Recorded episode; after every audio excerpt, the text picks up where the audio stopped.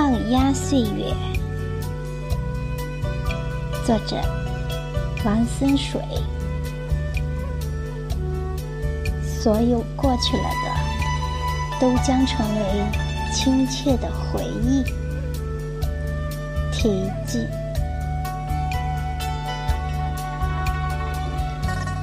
上世纪八十年代期，我们家曾有过一段难忘的。放鸭岁月，那时候公社化经济刚结束，生产责任到户，我们人多地少，特别是我们家总共六口人，才分的水田和旱地总共五点一亩，可谓饥寒交迫，温饱依然是个难题。那时候。老大已上初中，老二读小学四年级，老三我刚上二年级，老幺在家。为补贴家用，老二辍学回家，从业余放牛娃变成了真正的鸭子。那时候我们放的是母鸭，有一大群，一百多只。我们本地闽南语刚好相反，叫鸭母。鸭舍在大厝的东边，是父亲花花一千多元从生产队购买的。两间土坯房，带走廊，一大一小。大的当鸭舍，小的是我们兄弟的安乐母鸭个子小，一般都是米黄色的，腿短。跑起来摇摇晃晃的，挺好看。走廊有十几只竹制的鸭笼子，每只笼子里养一只公鸭，是用来接种的。公鸭，我们本地方言叫鸭甲，个儿大，腿长，羽毛暗绿色的，红冠，嘴尖，凶猛，会咬人。那时候母鸭主要是放养的，每天都要出去觅食。那时期家乡主要以农业为主，家门口开始就是一大片的稻田，主要种植水稻。老家漳州地处亚热带季风气候，雨量充沛，阳光充足，可以种植春秋两季水稻。有时还插播冬小麦。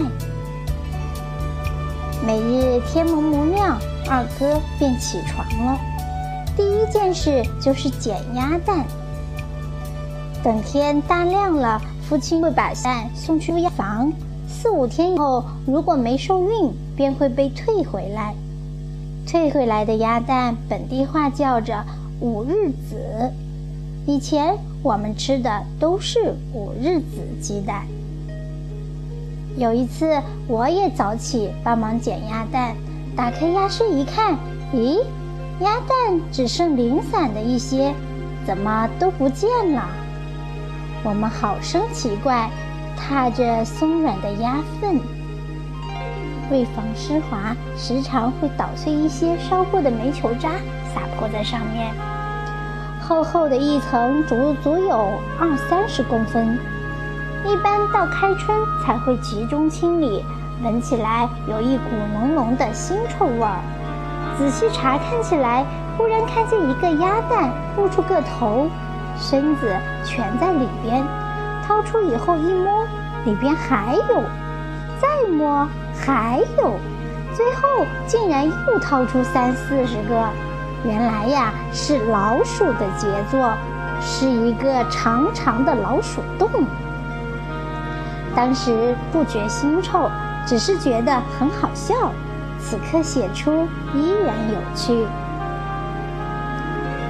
早饭后，二哥戴上斗笠，背上布挎包，里边有饭团儿，有鸭药，有细绳子，俨然是一个百宝箱。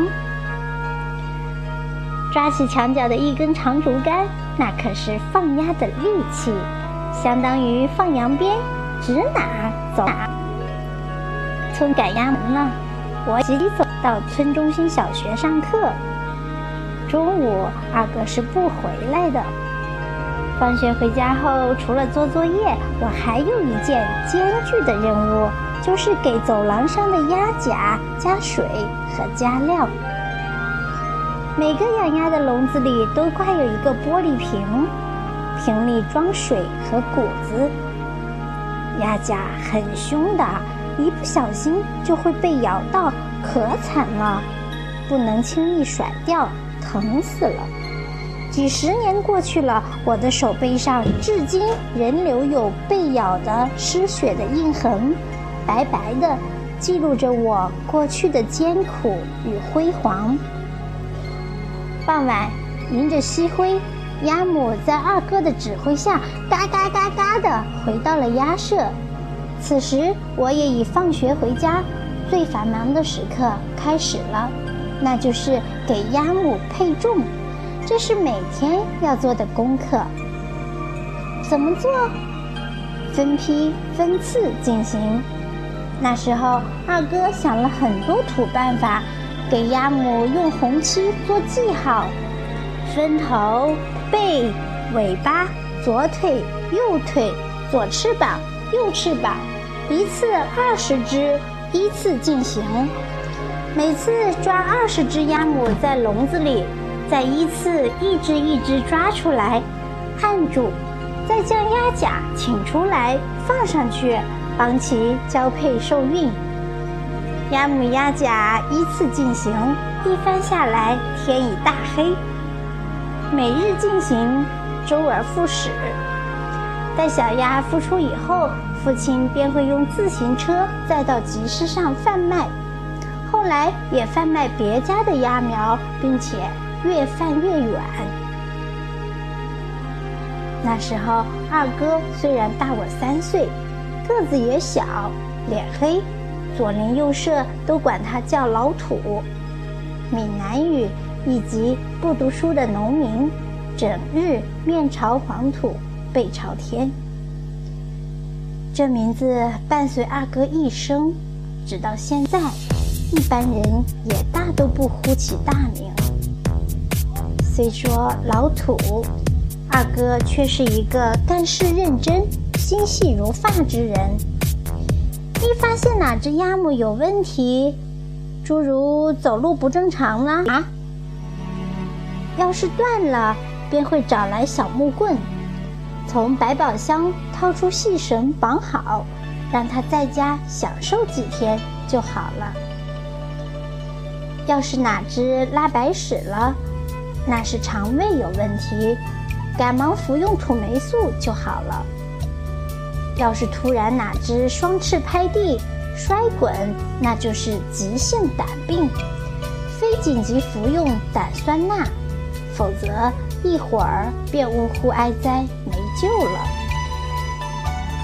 二哥管理的鸭母出蛋率和孵化率极高，死亡率又极低。在养鸭圈内是出了名的。这样的日子持续了五六年之久，最苦就是二哥了。不管风吹雨打，不论春夏秋冬，总是冲锋在前。南方常年多雨，落鸭汤之事是家常便饭。